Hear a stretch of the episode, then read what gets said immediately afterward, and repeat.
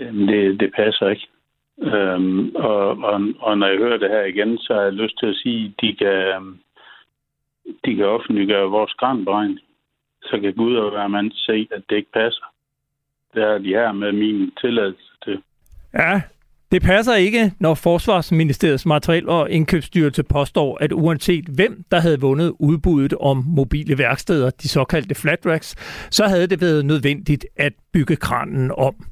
Ham, du hørte her, var Michael Brus Jensen, en smed fra Dommerby ved Skive, som i 2018 bød ind med en enkelt og let løsning på et mobilt værksted, som med en simpel skibskran, ifølge Michael, Bru, Michael Brus Jensen, sagtens kunne løfte en motor ud af en kampvogn Leopard 2A7, hvilket var hele formålet med at indkøbe mobile værksteds flatracks. Men Michael Brus Jensen og Dommerby Stål tabte udbuddet til direktør Christoffer Glæsel og virksomheden Glaucus, som vi har omtalt i dette program et par gange. Han har siden leveret nogle flatracks, der i hvert fald indtil videre her fire år senere har været helt ubrugelige og kostet millioner af kroner i ombygninger af både kran og lastbiler, uden endnu at være taget i operativ brug. Det skal du høre meget mere om senere i programmet, hvor jeg også taler med enhedslistens forsvarsordfører, som i dag mener, at Danmark skal have et forsvar og forblive medlem af NATO. Du lytter i øjeblikket til Frontlinjen. Mit navn er Peter Ernst Ved Rasmussen. Velkommen til. Men vi begynder udsendelsen med FE-sagen, som fredag gik ind i en helt ny fase. Der har været grundlag for at rejse tiltale for videregivelse af statshemmeligheder. Den hjemsendte spionchef Lars Finsen er nu blevet tiltalt for at røbe statshemmeligheder. Det er første gang i Danmarks historie, at det sker for den øverste chef for efterretningstjenesten. Sådan nåede det i TV-avisen kl. 18.30 på dagen, hvor statsadvokaten i Viborg med justitsminister Mathias Tesfajs tiltrædelse valgte at rejse tiltale mod den tidligere FE-chef Lars Finsen efter straffelovens paragraf 109, som har en strafferamme på 12 års fængsel. Ifølge anklagemyndigheden vil sagen blive ført som en domsmandssag ved byretten. Det er en oplysning, som er interessant for et forsvarsmagasin som Frontlinjen. Jeg blev i weekenden kontaktet af en kilde, som fandt det opsigtsvækkende, at netop en domsmands ret skal behandle sagen mod Lars Finsen. Kilden henviste til den såkaldte Apache-sag, som Forsvarets Auditørkorps i 2012 forsøgte at rejse mod en kompagnichef, som havde forrettet tjeneste i Afghanistan. Tilbage i oktober 2011 havde kompagnichefen beordret en britisk Apache-helikopter til at afføre et Hellfire-missil mod fire afghanere, som ifølge kompagnichefen var i færd med at grave en mine ned i jorden i Helmand-provinsen i det danske ansvarsområde. En mand blev dræbt og to såret, og efterfølgende viste den dræbte sig at være en uskyldig bonde. Auditørkorpset rejste tiltale mod kompagnichefen, men måtte i sidste ende opgive påtale, fordi det ikke var muligt muligt at få nedklassificeret et meget centralt bevismateriale, der var klassificeret som NATO Secret. Ifølge auditørkorpset var det derfor en forudsætning for straffesagens gennemførelse, at de domsmænd og personer, der i øvrigt under sagen skulle beskæftige sig med materialet, kunne sikkerhedsgodkendes af Forsvarets efterretningstjeneste. Det afviste byretten. Den kendelse stadfæstede Vestre Landsret i december 2012, hvorefter der ikke kan stilles krav om, at domsmænd, der udtages til en straffesag, skal sikkerhedsgodkendes til at beskæftige sig med klassificeret materiale. I den konkrete sag bevirkede landsrettens kendelse, at det ikke var muligt at fremlægge og dokumentere de regler, der havde været gældende for kompagnichefen, og på den baggrund øh, opgav auditørkorpset at føre sagen. Nu kan jeg byde velkommen til dig, Eva Schmidt, juraprofessor og ekspert i straffeproces og strafferet. Velkommen til. Ja, tak skal du have. Du har jo selv skrevet en kronik i Berlingske for nylig, hvor du stiller, øh, der er meget kritisk over for håndteringen af hele sagen og kommer frem til, at Lars Finsen formentlig må have en personlig fjende højt placeret i systemet. Det skal vi ikke tale om nu, men så er det i hvert fald varedeklareret, hvor du står i den sag. Når jeg alligevel har ret ud til dig, så er det jo i din egenskab af netop ekspert i straffeproces. Kan du ikke sige, hvor meget øh, kan man i virkeligheden sige om den at den såkaldte Apache-sag ligner sagen mod Lars Finsen, når det kommer til håndtering af hemmeligstemplet bevismateriale? Ja, man må jo sige, at den ligner den temmelig meget. Altså, det er, jo, det er jo sådan set præcis det samme, vi har også her. noget super hemmeligstemplet materiale, som, som øh, meget få mennesker indtil nu har set. Og hvis der skal køres en straffesag på lukkede døre, så, øh, så, må vi, så, så kan det jo ikke lade sig gøre, eftersom domsmændene ikke er øh, sikkerhedsgodkendte. Hvad, hvad betyder det, at sagen mod Lars Finsen skal køre som en domsmandssag? Ja, det betyder jo, at domsmændene skal have præcis de, de samme oplysninger som dommerne. Ellers kan de jo ikke træffe afgørelse. Og, og, og kan du så ikke lige for os, der ikke er så meget inde i det juridiske system, hvad vil det sige at være domsmand? Hvem er domsmænd? Domsmænd er et, øh, kan man kan sige, tilfældigt udsnit af den danske befolkning. Altså, man kan blive øh, udtaget som domsmænd gamle dage, eller tidligere var det stort set de politiske partier, der fandt nogle medlemmer, som de synes var, var fornuftige og troværdige og, og kunne, kunne sætte sig ind i sagerne.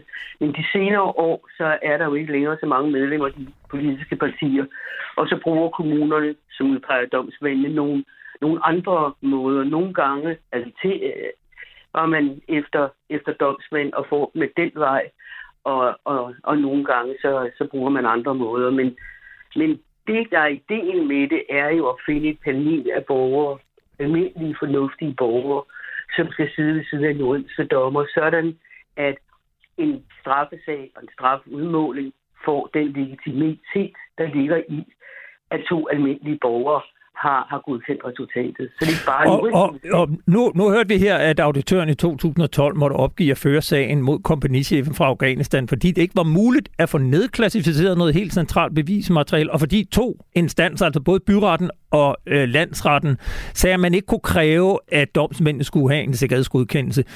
Kan det samme ske her i sagen med Lars Finsen? Ja, det kunne det jo godt. Det kunne det meget nemt. Altså, nu er det jo ganske min overbevisning, at, at domstolene vil åbne dørene, øh, når det kommer dertil. Men hvis de ikke gør det, hvis de ikke åbner dørene, så har vi jo for så vidt præcis den samme situation, øh, hvis anklagemyndigheden ikke vil nedkvalificere materialet, og det vil de jo sikkert ikke, sådan som de til at føre sig frem omkring det. Og så må sagen jo opgives. Er, er det korrekt, at vi har ikke et begreb i Danmark, der hedder sikkerhedsgodkendte domsmænd? Ja, så vidt jeg ved. Altså, jeg har prøvet at forske lidt i, om vi et eller andet sted kunne have sådan en bestemmelse, men jeg, jeg mener ikke, der er gennemført sådan en bestemmelse. Øh, man fristes til at spørge, hvordan skal anklagemyndigheden nogensinde kunne føre en sag, hvor der indgår hemmeligstemplet bevismateriale, hvis ikke vi har et system med særligt udpeget sikkerhedsgodkendte domsmænd, eller noget andet, der kan træde i kraft, så vi får en retfærdig rettergang? Ja, det, må, det har du ret i det kan vi jo kun spørge os selv om, hvordan det skal kunne lade sig gøre.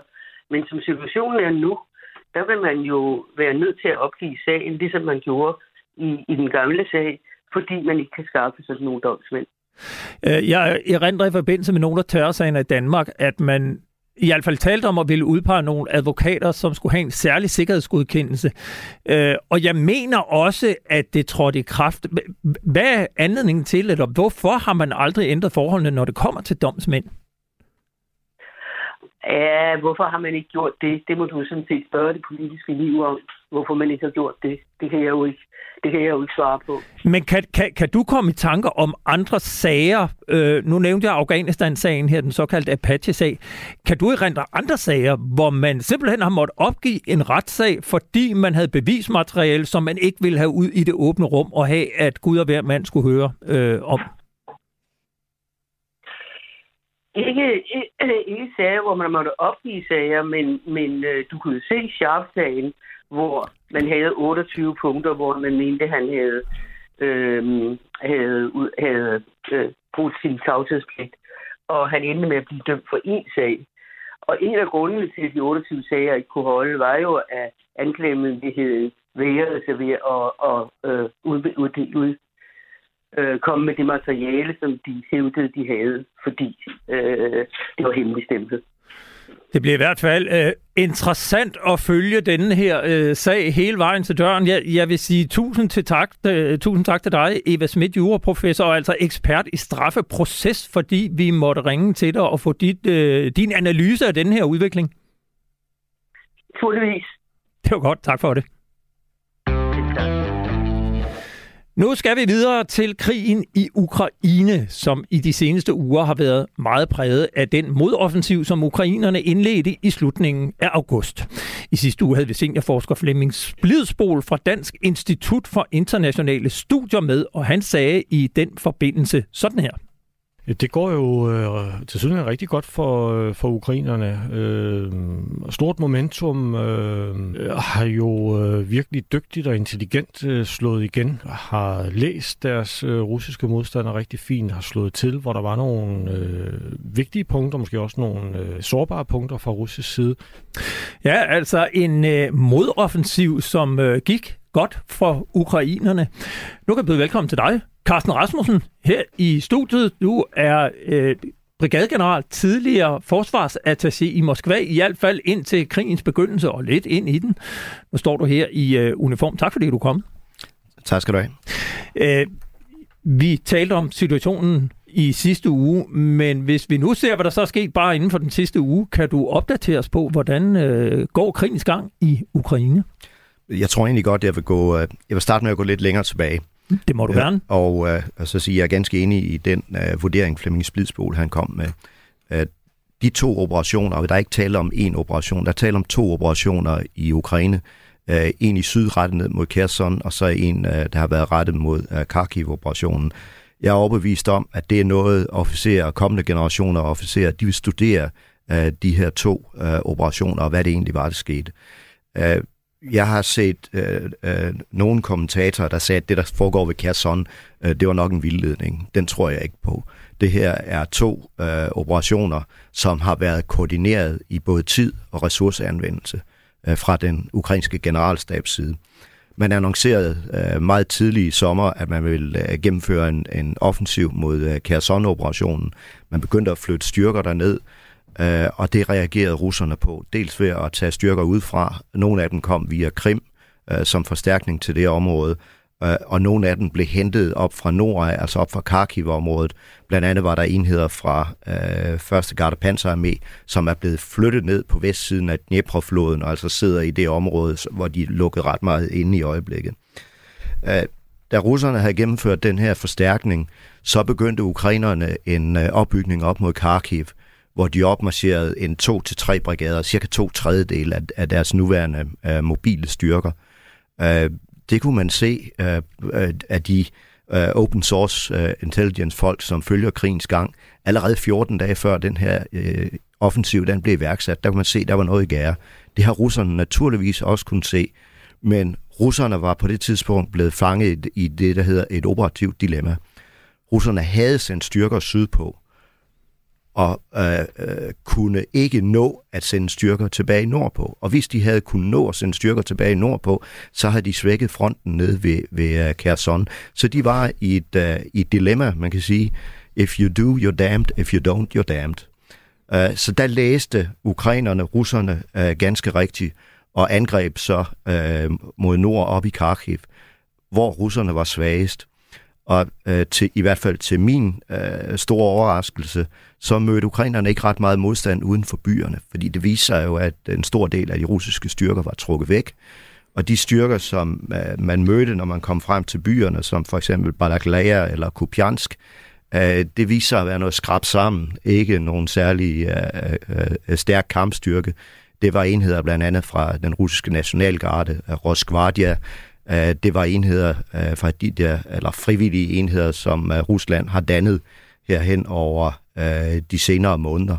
Øh, så det betød, at, at ukrainernes offensiv, den kom til at gå meget hurtigt, og jeg tror også hurtigere, end de selv havde forventet. Men, øh, og det hørte vi jo så også om allerede for noget tid siden, men, men hvad er der så sket efter, at de har lavet den første store modoffensiv, hvis vi ser ind på de seneste dage her? Hvordan ser det ud? Er det gået i stå, eller fortsætter de, eller... Det fortsætter, men langsommere. Det, det ukrainerne gør nu i nord, det ser ud til at, at være, at de konsoliderer sig. Øh, måske videre, øh, forbereder de at videreføre angrebet øh, ind i Luhansk, når de har skabt forudsætningerne for det. Og det er de blandt andet ved at gøre ved de overgange, de har lavet over Oskildfloden, øh, der løber øh, cirka nord og syd ude ved, ved Kupiansk. Øh, så det ser... Og, og for, fortæl os lige, hvor mange kilometer er vi fra grænsen til Rusland? Ja, nogle steder er vi jo helt ude ved grænsen til Rusland, andre steder så er de inden for 50 km af grænsen til Rusland op i den, den aller nordligste del. Så de er ved at have tilbage Europa en stor del, også af det, som var øh, blevet besat helt tilbage i 2014? Øh, det er det, de står over for at skal have fat på nu, det der blev besat i, øh, i 2014. Hvis de fortsætter offensiven der, men offensiven i syd kører jo også videre, så de to operationer kører stadigvæk. Der er stadigvæk gang i to operationer, ikke kun én. Og, og hvis vi ser på sådan det helt aktuelle billede, hvordan går det lige nu?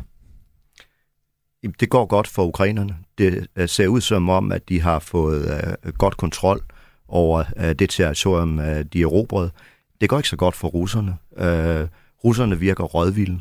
Der er blevet sendt nogle forstærkninger til dem. Der er ikke som man kunne måske forvente i en situation som den her, komme noget større modangreb ind øh, mod de ukrainske styrker i den her fase, hvor de jo er sårbare lige efter de selv har angrebet. Øh, vi har hørt, at ukrainerne har taget hundredvis af krigsfanger, og russerne har efterladt en masse velfungerende og kampdueligt materiel på kamppladsen. Kan du gøre os lidt klogere på, øh, hvor meget, altså hvor mange krigsfanger taler vi om, hvor meget materiel er der tale om, som i virkeligheden er, er kommet i ukrainernes hænder? Jeg kan ikke komme med, med konkrete tal på det. Jeg har simpelthen ikke adgang til de konkrete tal. Øh, men ud fra, hvad man kan se ud fra, fra åbne kilder, fra medier og, og fra de folk, der følger det her tæt, så ser det ud som om, at det er, at det er hundredvis af fanger, og det er ret meget militært materiel. Øh, du har sikkert også selv set på sociale medier, ukrainerne nu gør nar af russerne, øh, som øh, den næststørste leverandør af våben til den ukrainske her efter USA.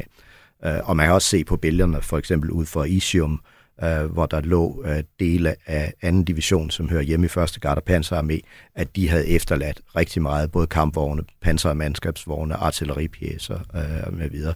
Og, og kampen ude i Isium, det der skete derude, øh, tror jeg er et godt eksempel på, hvor dårlig en kampmoral den russiske styrke havde. Allerede et par dage før byen faldt, øh, der var der rygter øh, om, der var øh, oversendt telefonsamtaler fra øh, russiske soldater, øh, og de fortalte om, at øh, divisionschefen, altså chefen for anden division, og hans nærmeste stab, de havde forladt Isium, så, de, så chefen havde forladt den by, der nu kommer under pres, efterladt sine soldater tilbage, og det der til synlandet skete, da, da ukrainerne så kom, det var, at de flygtede over hals og hoved øh, og, og efterlod øh, deres materiel.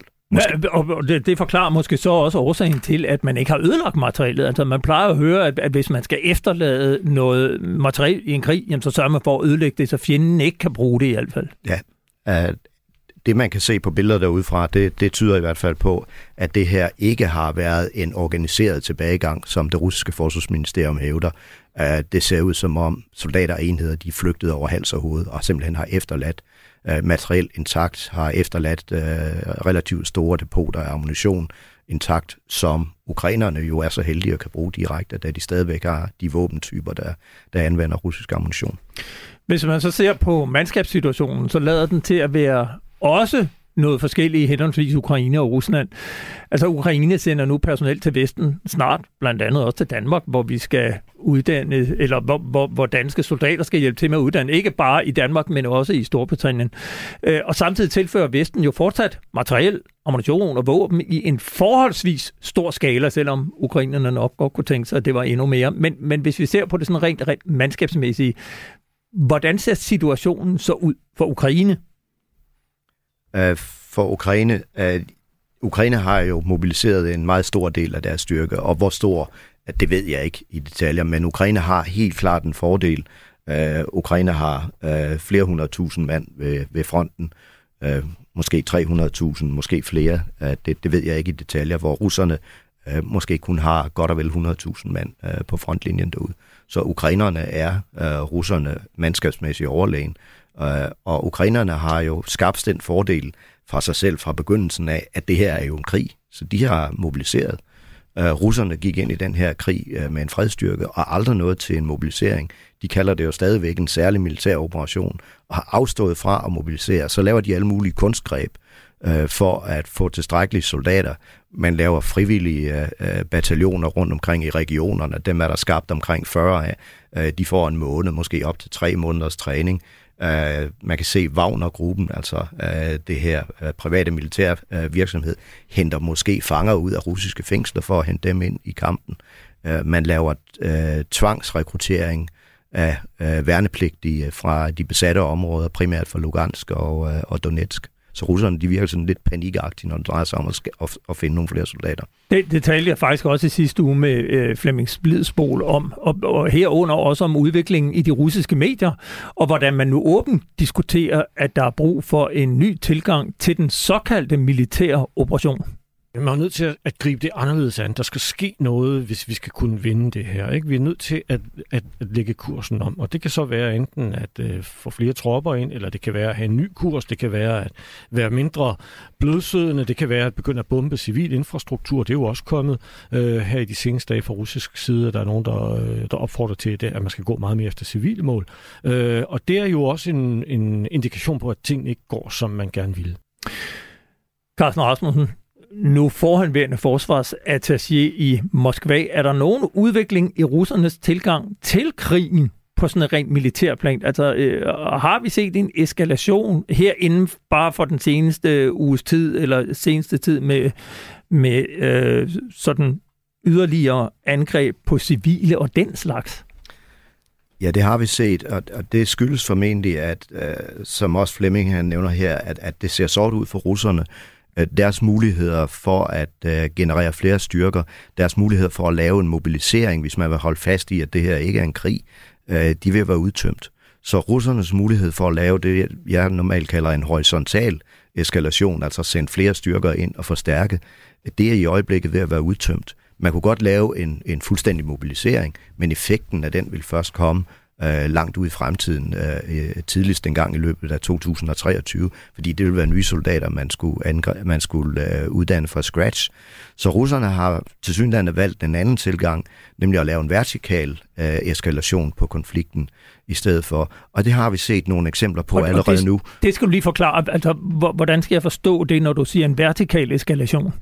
Øh, når jeg siger en vertikal eskalation, så er det, at man begynder at angribe nogle nye mål, måske med nye typer våben, øh, nye metoder. Og det, vi Men har, med de enheder, man hele tiden har haft? Øh, ja, enheder, man hele tiden har haft, og det har vi jo i, i man, øh, man det gør seneste... sådan set krigen værre, eller angrebene værre. Man gør krigen værre, og det har vi set nogle eksempler på her i, uh, i den seneste uge, seneste godt og vel uge, uh, hvor man har angrebet uh, kraftværker i Ukraine, hvor man har angrebet dæmninger i Ukraine. Man angriber infrastruktur, civil infrastruktur, som gør stor skade, og, og gør dermed stor skade på det ukrainske samfund. Det er et eksempel på en, en vertikal eskalation, og det var en af de muligheder, russerne havde.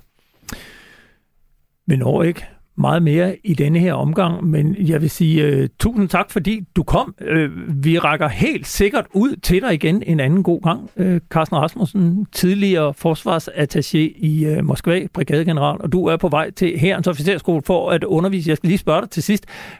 Hvad laver du nu, når du ikke er uh, forsvarsattaché mere?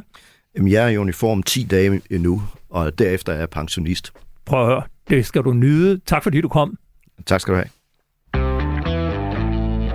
Ifølge forsvarsminister Morten Bødskov er de indledende forhandlinger om et kommende forsvarsforlig allerede gået i gang, selvom det først skal være endeligt indgået med udgangen af næste år om cirka 15 måneder. Skinnerne er lagt ud til en historisk oprustning over de næste 10 år.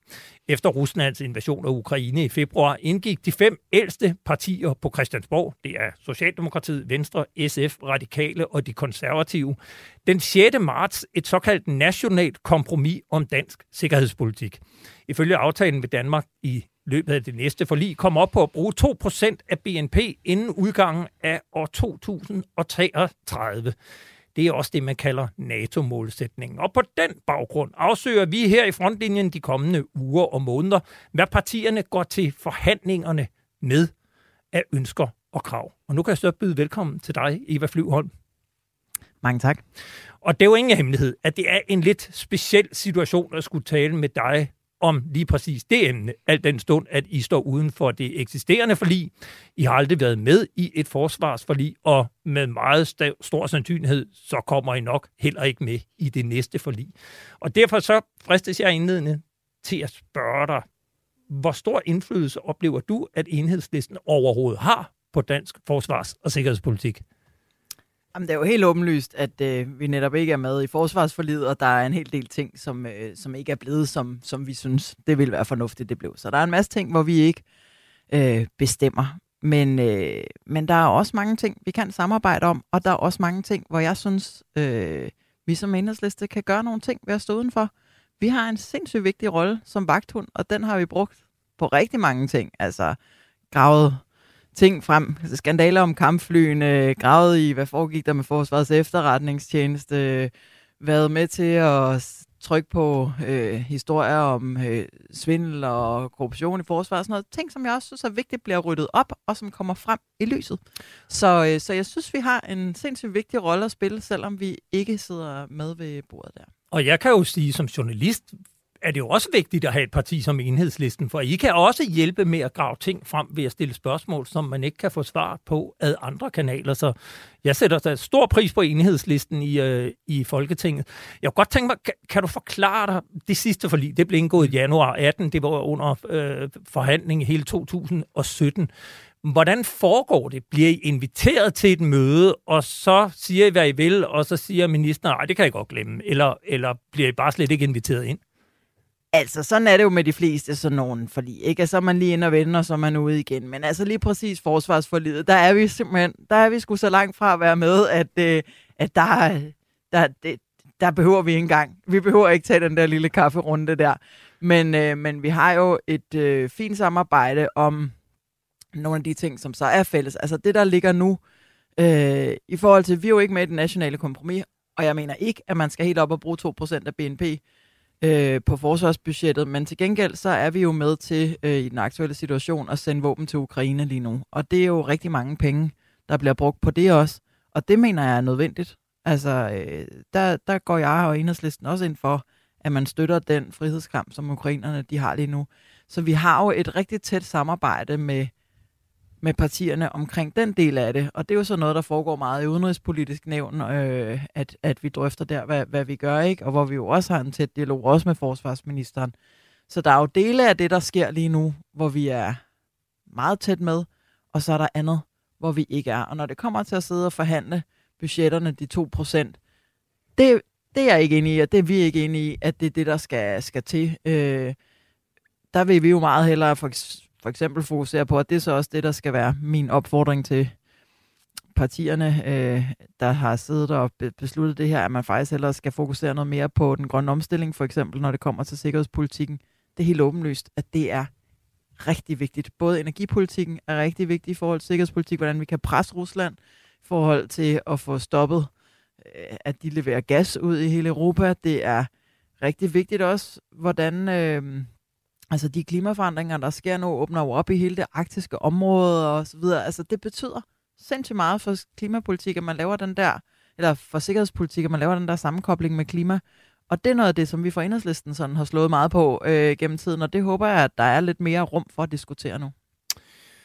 Øh, når vi nu ikke kan tale for livet, så kunne jeg godt tænke mig at, at spørge sådan lidt ind til enhedslistens generelle holdning til forsvaret. I havde et mm. årsmøde i maj, hvor øh, jeg i hvert fald bemærket det her, der også var en del fremme i pressen, at, at øh, nu kan jeg læse op fra et, øh, jeg ved ikke, hvad I kalder det, I vedtager, men i hvert fald en passage i et dokument, mm. I vedtog, hvor, hvor der står, Enhedslisten har altid været imod NATO, og det er vi fortsat. Vi mener ikke, at NATO bidrager til fred og afspænding, og vi mener, at alliancen i mange tilfælde ikke agerer som en forsvarsalliance. Og så længere nede afslutter I med, at der skal være et alternativ til NATO. Og så kommer passagen, så længe et sådan alternativ ikke eksisterer, er det ikke aktuelt, at Danmark melder sig ud. Så fristes man jo lidt til at spørge, hvad mener I egentlig om NATO? Og der er jo sket meget siden. Hvordan ser du, hvordan ser enhedslisten på et NATO-medlemskab i dag? Jamen, det er jo helt tydeligt, at situationen forandrer sig rigtig meget dag for dag. Altså, jeg tror, der er nok ikke nogen af os, der ville have tænkt, at Sverige og Finland kom med i NATO, for eksempel. Hvis vi bare for et halvt år siden, ikke? Altså, at øh, der er jo sket virkelig, virkelig meget. Og det betyder også, at vi også diskuterer hos os selv internt, hvordan skal vi stille os i det her. Som vi ser på det, der er det stadigvæk sådan, jeg synes ikke, at alt er fantastisk ved NATO, det må jeg sige. Øh, jeg er meget, meget kritisk over for meget af det, vi har set ske, både i forhold til Irak og Afghanistan, og i det hele taget, hvordan NATO har ageret gennem lang række ting. Men som situationen er lige nu, der er det ikke der, vi siger, at vi synes, at man skal tage en folkeafstemning om at melde sig ud af NATO. Det synes vi simpelthen ikke er aktuelt nu. Øh, og der håber jeg så, at man kan sige, der vil vores tilgang så være at sige, jamen det, som NATO bør fokusere på, det er jo så det mere defensive, altså øh, at holde, altså hvad skal man sige, forsvar inden for, for NATO's eget område. Ikke? Og det synes jeg jo bør være det, der så er kerneopgaven. Ja. Jeg, jeg erindrer i forbindelse med den her debat mm. i foråret, at, at det alternativ, I talte om, det var blandt andet et tættere samarbejde i Norden, og der er jo mm. så sket det siden, at både Sverige og Finland har søgt om optagelse i NATO, og formentlig bliver medlemmer. Hvad er det for et alternativ, der kunne være til NATO? Er der bare mm. ikke længere noget alternativ? Altså, jeg synes stadigvæk, at det giver rigtig god mening at bygge et tættere nordisk øh, samarbejde, også i forhold til forsvarsområdet, fordi vi har rigtig meget til fælles. Både den måde, vi, vi kører tingene, og det vores placering er lige op ad hinanden, og også ret tæt på, på Rusland og med de baltiske lande osv. Altså, jeg synes, det giver rigtig god mening stadigvæk at styrke det nordiske forsvarssamarbejde, men det er ikke kun NATO og EU, der skal spille en rolle her. Altså, der er noget nordisk samarbejde, der er noget nordisk-baltisk samarbejde, der er sindssygt vigtigt. Der er også FN, som er rigtig, rigtig vigtig og fylder meget i vores udenrigs- og sikkerhedspolitik også findes. Der er også en vigtig rolle der. Så kunne jeg godt tænke mig at spørge dig sådan lidt mere overordnet. Mener ja. enhedslisten, at Danmark skal have et forsvar? Ja, det mener vi at Danmark skal. Og, og hvor stort skal forsvaret så være? Du siger, at det er for meget at komme op på 2%, og lige nu ligger vi jo på det omkring 1,4. Hvis enhedslisten skulle bestemme, hvor mange penge skulle vi så bruge på det at have et forsvar? Altså de funktioner, vi jo gerne vil have, det er jo især, at man øh, prioriterer altså territorialforsvar, at man faktisk har et forsvar, som er et forsvar, og de internationale operationer, man så laver, at det mere er i FN-regi, mere end vi har set de her angrebskrig med Irak, Afghanistan osv. Altså det er ligesom, det er sådan, vi ideelt ser det. Og præcis hvor meget skal det så koste? Det kan jeg ikke lige sætte kroner og øre på lige nu, fordi der sker også nogle, øh, altså lige nu for eksempel, vi har lige brugt over 3 milliarder på at give våben til ukrainerne. Det er klart, det, det, det er vi jo enige i, at man skal gøre. Det, det er en ekstra udgift. Øh, vi synes også, at øh, sådan noget som beredskabet og, og det arktiske område, der kan man også godt øh, styrke noget. Men, men overordnet set, så det at bruge 2% af BNP hvert år på våben og militær, det mener jeg simpelthen, det er for meget. Nu er det jo ingen hemmelighed, enhedslistens fortid bygger jo blandt andet på Danmarks Kommunistiske Parti og har haft et tæt samarbejde med daværende Sovjetunionen. I har jo sådan frigjort jer lidt fra det tankegås øh, gennem årene. Jeg kunne godt tænke mig at spørge dig i forhold til Rusland i dag. Ser du Rusland som en, øh, som en fjende eller som en aggressor, vi skal være øh, nervøse for i Danmark? Det er jo fuldstændig tydeligt, at Rusland har været meget, meget aggressiv her. Det er en helt uacceptabel og ulovlig og meget, meget voldsomt invasion og Ukra- altså, som Rusland har lavet i Ukraine. Det er jo, der er intet, der kan retfærdiggøre det, og det er jo også derfor, vi er helt klare i at sige, at vi støtter ukrainerne, vi støtter ukrainerne i deres frihedskamp. Og det er helt forkert og frygteligt, det som vi ser Rusland gøre nu.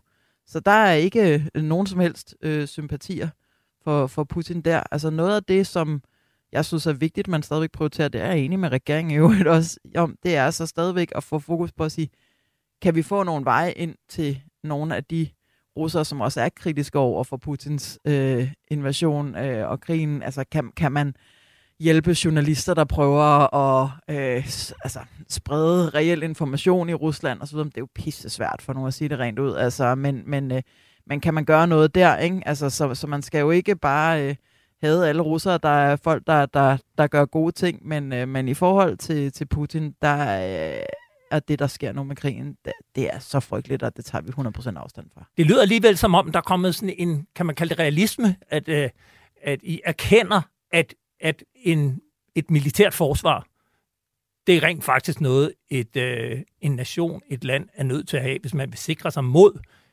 et land som Rusland. Det er jo vores position i enhedslisten, at krig er sindssygt alvorligt, og hvis man på nogen måde kan undgå krig, så skal man gøre det, fordi det koster menneskers liv, uanset hvordan man vender og drejer det. Det er stadigvæk vores position. Vi har faktisk aldrig været et pacifistisk parti. Fordi vi har altid sagt, at der kan godt være situationer, hvor man gerne må gribe til våben. Det kan både være i forhold til, når vi snakker FN's fredsbevarende missioner, har vi kunne støtte nogle af dem. Vi har også tidligere faktisk øh, bevæbnet, øh, selv samlet penge ind til at bevæbne kurderne i deres øh, kamp mod islamisk stat, da de øh, kom, kom frem i de kurdiske områder. Men at tro, at man kan lave øh, regimeskifter og indføre demokrati med bomber, det har jeg aldrig troet på, det tror vi ikke på. Og de her offensive krige, dem støtter vi ikke. Så det er jo der, balancen ligger. Og det er klart, at det vi ser ske med Ukraine nu, det er en stor ting. Det er rigtig mange våben, vi leverer ind i Ukraine. Jeg mener, at det er nødvendigt for, at de kan forsvare sig mod de angreb, som er øh, fra, fra Rusland og fra Putin lige nu. Så det er helt afgørende. Det er klart, det er noget, vi har diskuteret. Jeg synes, vi er landet det helt rigtige sted, og mener ikke, det kan være anderledes. Eva Flyvholm, forsvarsordfører for enhedslisten, og du falder jo nu for kalder I det rotationsprincippet. Du ja. kan i alt fald ikke stille op til Folketinget næste gang, og dermed træder du ud af Folketinget efter otte år på tinge. Ja, så ja. cirka. Ja. Tak fordi øh, du var med her, og tak for din tid i øh, folkestyrets tjeneste, og held og lykke fremover. tak skal du have. Godt. Hej. Ja, du lytter i øjeblikket til Frontlinjen. Mit navn er Peter Ernst ved Rasmussen, og nu skal vi tilbage til den sag, som jeg indledte programmet med, nemlig Forsvarsministeriets Materiel- og Indkøbsstyrelses anskaffelse af 15 såkaldte mobile værksteds flat racks. Det er værksteder bygget på bunden af en 20-fods container med en kran, som skulle kunne løfte en motor ud af en kampvogn. Tanken er, at disse flatracks kan trækkes op på en lastbil, præcis som en container, og derefter transporteres ud i felten eller frem på kamppladsen, hvor de kan sættes af, eksempelvis ved siden af en havareret kampvogn. Vi har gennem flere programmer fortalt, hvordan Materiel- og Indkøbsstyrelsen skrev kontrakt med en udbyder, danske Glaucus, som oprindeligt havde en kran, der ikke kunne løfte motoren ud af en kampvogn, selvom det var hele formålet med at investere i værkstads flatracks. Årsagen var ifølge Materiel- Angrebsstyrelsen en teknisk fejl i beskrivelsen i udbudsmaterialet, hvor der stod, at kranen bare skulle kunne løfte en kampvognsmotor op i en højde af 3 meter over jorden. På grund af fejlen måtte Materiel- Angrebsstyrelsen selv betale Glaukus for at få modificeret kranen på det valgte produkt. Det forårsagede, at kranen blev for tung, og siden måtte man så bygge lastbilerne om for at kunne køre med flatracken. Men der er stadig alvorlige problemer. Man har måttet hæve akseltrykket på lastbilerne, og selvom de 15 flatracks nu er overdraget til Trænregimentet i Aalborg, er den første flatrack her fire år senere slet ikke testet færdig, og, det er, og der er fortsat stor usikkerhed om, hvorvidt flatracken nogensinde kommer til at fungere efter hensigten. I august 2021 besøgte jeg Aalborg Kaserne, hvor jeg talte med Oberstløjtnant Søren Høst. Han er chef for forretningsområdet Kampstøtte under Kapacitet Land i Materiel- og Indkøbsstyrelsen, og samtidig formand for styregruppen for containerprogrammet, hvor i projektet med værksteds Flatracks indgår. Jeg talte blandt andet med ham om, hvordan man kunne købe en kran, som ikke kunne løfte højt nok. Der opstod en, øh, en uklarhed i brugerspektionen, som vi ikke øh, fangede, da vi omsatte brugerspektionen til kravspektionen. Og det vil sige, at der var et krav i forhold til øh, løftehøjden på kranen, som kunne tolkes forkert. Øhm, sagt på en anden måde, kranen kunne ikke løfte højt nok, og det var i virkeligheden tilfælde for alle de tilbud, øh, vi fik ind fra de leverandører, der var med i, øh, i øh, udbuddet. Øh, og det erkendte vi for sent, øh, desværre, og derfor så er vi nødt til at øh, introducere en større øh, kran, som kan løfte højere, og dermed løfte ultimativt til sværeste opgave, nemlig løfte kampvognsmotoren, altså motoren fra en Kammerlev 2 af 7, løfte den op, fordi det kræver en vis højde. Og det kan den nye kran her. Og, og det vil sige, motivationen af, af, af kran og større kran, det vi havde vi, den, den opgave havde vi været kommet ud i, uanset hvem der havde vundet kontrakten. Ja, altså ifølge Materiel- og Indkøbsstyrelsen skulle, uanset hvem der havde vundet kontrakten, kranen have været bygget om. Siden har jeg talt med Michael Brugs Jensen, som i 2018 havde virksomheden Dommerby Stål uden for Skive. Den blev braget af Materiel- og Indkøbsstyrelsen, fordi virksomheden i udbudsprocessen fik en lavere pointscore end den vindende virksomhed Glaukus. I går ringede jeg igen til Michael Brugs Jensen og spurgte ham, om det er rigtigt, at hans kran ikke kunne løfte en motor ud af en Leopard kampvogn 2A7. Nej. Og efter jeg blev forelagt det, så har jeg også haft øh, tre uvildige til at kigge på det. Og vores, øh, vores kran kunne nemt løfte den last, og det har, vi, det har vi også præsenteret for dem. Var der tvivl i udbudsmaterialet om, hvad opgaven gik ud på? Ah, der var der var en sætning, hvor der stod, at man skulle kunne løfte ud i, i en given afstand og x antal kilo, og så står der op i 3 meters højde. op i 3 meters højde er jo øh, utroligt lavt, men, men det var vi godt klar over, det mente de, at det var, det var lasten, der skulle kunne løftes op, altså fri af 3 meters højde. Og hvordan og sikrede I jer, at I havde forstået det korrekt? Ja, vi, vi stillede den der spørgsmål til projektlederen, som sagde, at, at, at, at det har vi forstået fuldstændig korrekt, og det, det kunne godt måske fejltolkes, det der stod. Men den overordnede historie er jo, at man skulle kunne løfte motoren ud af en Leopard kampvogn. Så når nu du øh, konstaterer, at man valgte fra Materiel- og Indkøbsstyrelsen et produkt, som ikke kunne løfte en motor ud af en kampvogn, i altså højt nok, og at den, der fik ordren, Glaukus Christoffer Glæsel, efter der er skrevet kontrakt, siger, Nå, men I sagde, at den kun skulle kunne løfte 3 meter op. Hvad tænker du så? Øhm, det, det, det, det er meget uforståeligt. Altså, det, det er... Øhm, hvis du nu forstår, at det højeste punkt på kranen, det er der, hvor man knækker, når man, når man folder kranen ud. Det sidder oppe i 2,5 meters højde. Så for at han ikke kunne løfte mere end 3 meter, så er den jo nærmest i vandret. Altså, det, det, er, helt, det er helt sort. Det, jeg forstår det ikke. Nu valgte man så at skrive kontrakt med Glaukus, og efter man har skrevet kontrakt, gør han opmærksom på, at øh, hans kran ikke kan løfte højt nok ud fra det FMI nu siger, at den skal kunne løfte. Så vælger man at bygge den om for, jeg ved ikke hvor mange millioner kroner. Vi har ikke fået noget tal på, hvor meget ombygningen kostede. Øh, det har jo så vist sig nu, at kranen er blevet for tung, og at den står i siden af den her flat rack, hvilket giver en skæv vægtbalance. Stod jeres kran også i siden, eller hvordan havde I løst den her opgave?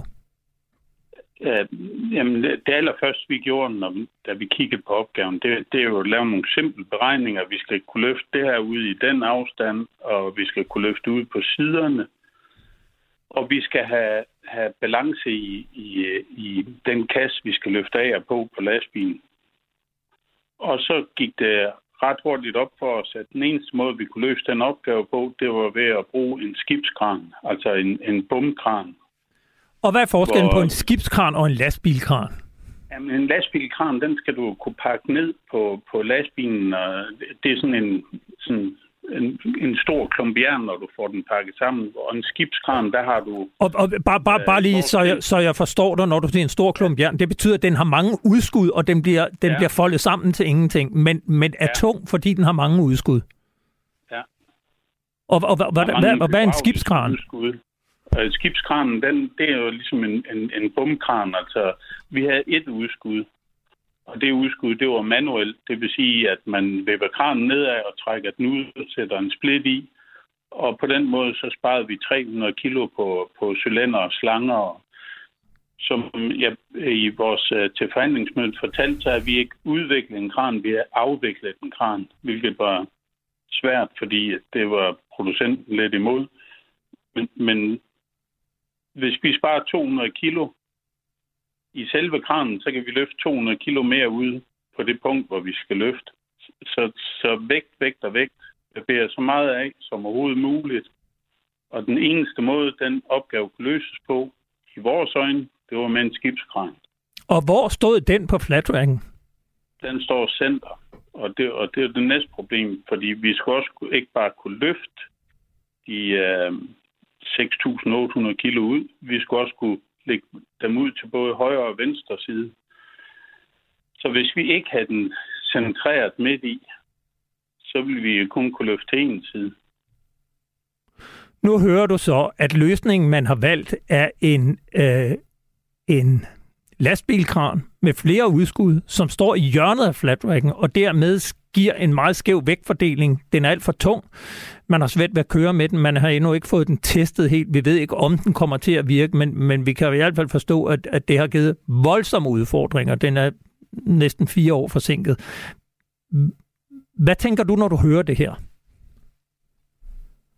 Jamen, det er jo chokeret over. Altså, det, det, er, øh, det burde man have kunne konstatere inden. Altså, øh, da vi gik ind i udbuddet, der skulle man også levere en prototype og have den testet, inden øh, man leverede resten. Jeg forstår ikke, at man står med 15 styk, og så konstaterer, at den ikke kan. Der blev lavet sådan en pointfordeling, hvor I fik point alt efter, hvor godt I løste opgaven. Ja. Hvor mange point fik I, og hvor mange point fik den vindende? Vi var en 30 point for at få max point. Men den vindende, han fik max. Altså, det vil sige, at han ingen fejl, ingen øh, er valgt. Øh, nu lettere den var, nu flere point får Så hvis du for eksempel var under, jeg mener, det var 9,5 ton, så fik du 5 point. Hvis du kunne løfte øh, lasten øh, mere end 4 meter ud, så fik du ekstra point, nu længere du kunne gå ud. Så altså, i princippet, så ved jeg jo, hvad det er, min modstander har svaret, når man har fået max point. For han har svaret, at han kunne det hele. Ja. Jeg har jo forsøgt at, øh, eller jeg har forholdt Forsvarsministeriets materiel og indkøbsstyrelse din kritik, og jeg har bedt om at få et interview med Søren Høst, som jeg jo har interviewet tidligere, eller en anden repræsentant for Forsvarsministeriets materiel og indkøbsstyrelse. Men der er ingen her, der ønsker at stille op til interview. Mandag eftermiddag fik jeg så en mail, hvor Materiel- og Indkøbsstyrelsen skriver, citat, det er fortsat Forsvarsministeriets Materiel- og Indkøbsstyrelses vurdering, at modificering af kranen havde været nødvendig, uanset hvilken leverandør, der havde vundet kontrakten. Jeg spurgte dig før, men jeg er nødt til at spørge igen, når nu de en gang til siger, at din kran skulle have været bygget op. Hvad tænker du, når du hører det? Det, det passer ikke.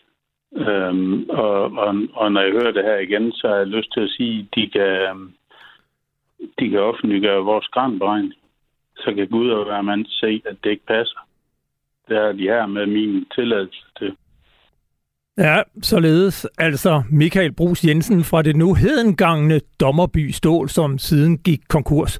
Du kan byde velkommen igen til dig, Bjarne Lausen, tidligere forsvarsordfører for Socialdemokratiet og i dag menigt medlem af Folketinget. Velkommen til. Jo, tak skal du have. Vi havde dog også med for tre uger siden, da vi også talte om flat racks.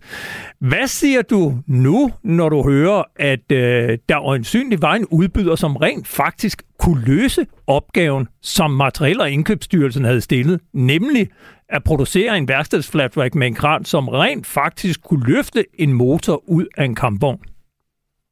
Jamen, øh, sagen bliver bare værre og værre.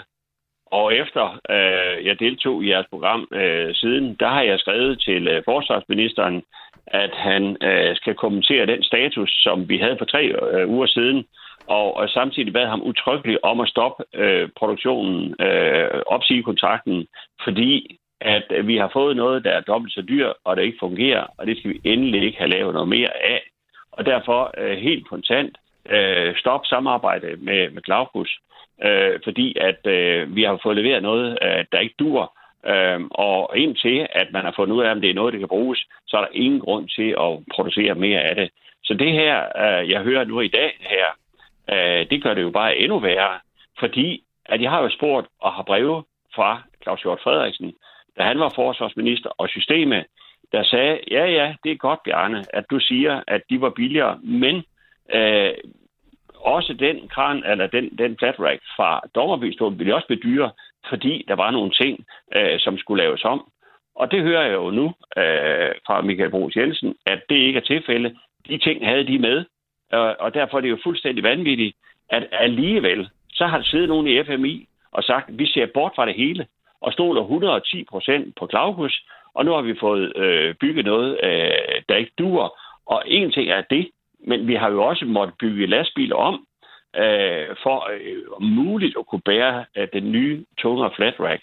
Og hvis det så hele projektet viser sig overhovedet ikke du, der er ikke nogen, der vil give det et stempel, ja, men så er der jo endnu mere grund til øh, at få stoppet sagen øh, og, øh, og kigge på, hvordan man så kommer videre herfra. Hvad siger forsvarsministeren, når du øh, spørger ham om den her sag? Jeg har jo ikke fået et øh, svar endnu. Øh, men, men, men jeg har sendt sagen derover i departementet, og jeg har haft lejlighed til at sige til ham, øh, at øh, jeg har sendt sagen over, og jeg vil gerne have, at han kigger på det. Øhm, og han er jo ny øh, forsvarsminister og en dygtig en af slagsen, så jeg er helt sikker på, at han øh, ser på øh, sagen med største alvor, fordi øh, vi har altså øh, nogle problemer med de der udbud. Nu har jeg påpeget det her. Øh, der har været en lang række andre udbud også, hvor endda kammeradvokaten er inde over, og det har ikke været... Jeg, jeg, jeg har næsten ikke ord for, øh, hvor målløs jeg er overfor. Øh, og hvis det så viser sig også, at der er andre ting, at en beregninger, der ligger til grund for, at man har valgt en, en, et, et, et, et dansk firma, der har valgt at producere noget i udlandet, der ikke duer, så er det jo helt på månen med skatteborgernes penge. Øh, du siger selv, der ligger nogle folketingsvar, hvor en minister har oplyst til Folketinget, at uanset hvem der havde vundet det her udbud, så skulle den pågældende kran have været bygget om. Nu lader det til, i hvert fald hvis vi skal stole på Michael Brugs Jensen, som her siger, at man kan bare gå ind og se i hans løfteskemaer, så vil man finde bevis for, at hans kran godt kunne løfte det, den skulle. Øh, når du hører sådan noget her, øh, altså at der øjensynligt må vi gå ud fra, hvis ellers Michael Brugs Jensen taler sandt, at Forsvarsministeriets materiel- og indkøbsstyrelse bevidst taler usandt over for en minister over for Folketinget. Kan man leve med, øh, at det ikke bliver undersøgt? Altså en ting er, at du siger, at man skal afbryde kontrakten med Glaukus, vi skal ud af det her, men kan man leve med, at man jo åbenbart, nu fristes det igen til at sige, snyder på vægten i forhold til, øh, hvad man oplyser omkring sådan et øh, udbud til Folketinget? Nej, det kan jeg ikke leve med. Og jeg synes faktisk, og jeg har noteret ned undervejs, at øh, Dommerby Ståls øh, dokumentation fra kranberegningen på den der, og man har selv gjort opmærksom på i FMI, at øh, der var nogle problemer, der var noget, der kunne misforstås. Nu skal vi høre her, vi har tænkt os at løse det på den måde. Vi kan spare øh, flere hundrede kilo øh, ved at montere en skibskran i stedet for en lastbilkran, og de beregninger, dem har vi dokumenteret over for FMI. Alligevel, så sidder der folk og siger, jamen Glaukos, de kan levere det hele, og dem tager vi, og de opfylder alle betingelserne og alt muligt andet, og det kunne blive godt nok dobbelt så dyrt, men øh, det er vi ligeglade med. Altså, der, der, der, der må stikke noget under, som i den grad trænger til at blive belyst. Og hvis de beregninger ligger der fra den tid af, hvor at det viser sig, at Dommerby Stål har ret i, hvad for en løsning de har foreslået, så bliver det jo bare øh, endnu værre. Fordi jeg synes jo godt om, at der er danske firmaer, der producerer noget til forsvaret, hvor man måske ikke lige ved, om det er den ene eller anden komponent, man skal bruge. Og så folk, der har forstand på det, siger, ved du hvad, det er bedre, at vi gør sådan, sådan og sådan her. Det synes jeg er jo fremragende, at vi har, at vi har danske virksomheder, der kan det. I stedet for, at, at vi, vi uh, dealer med et firma, der bare kører ting i udlandet og producerer noget, der ikke duer. Men, Jamen, det er for, det er for galt. Men Bjarne Lausen, jeg spurgte dig også, øh, da du var med for tre uger siden, jeg kunne godt tænke mig at spørge dig igen. Altså, en ting er så, at man har købt et produkt, der synligt overhovedet ikke virker, og formentlig slet ikke kommer til det. Øh, noget andet er, at du siger, at vi skal afbryde kontrakten. Hvordan får man det her undersøgt?